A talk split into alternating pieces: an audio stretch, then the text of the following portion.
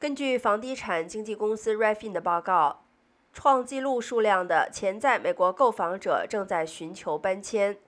这份报告指出，Refin 用户最有可能试图离开的城市是旧金山、洛杉矶和纽约。Refin 首席经济学家泰勒·马尔在报告中表示，旧金山或圣荷西的典型住宅花费超过一百五十万元。加上现在百分之五以上的抵押贷款利率，月供会非常高。马尔表示，二零二二年的第二季度，大约有百分之三十三的 Refin 用户在新城市搜索房屋，高于二零一九年新冠大流行前的百分之二十六。根据 Refin 的报告，潜在购房者寻求离开的前十个城市是旧金山、洛杉矶、纽约、华盛顿特区、西雅图、波士顿。底特律、丹佛、芝加哥和明尼阿波利斯，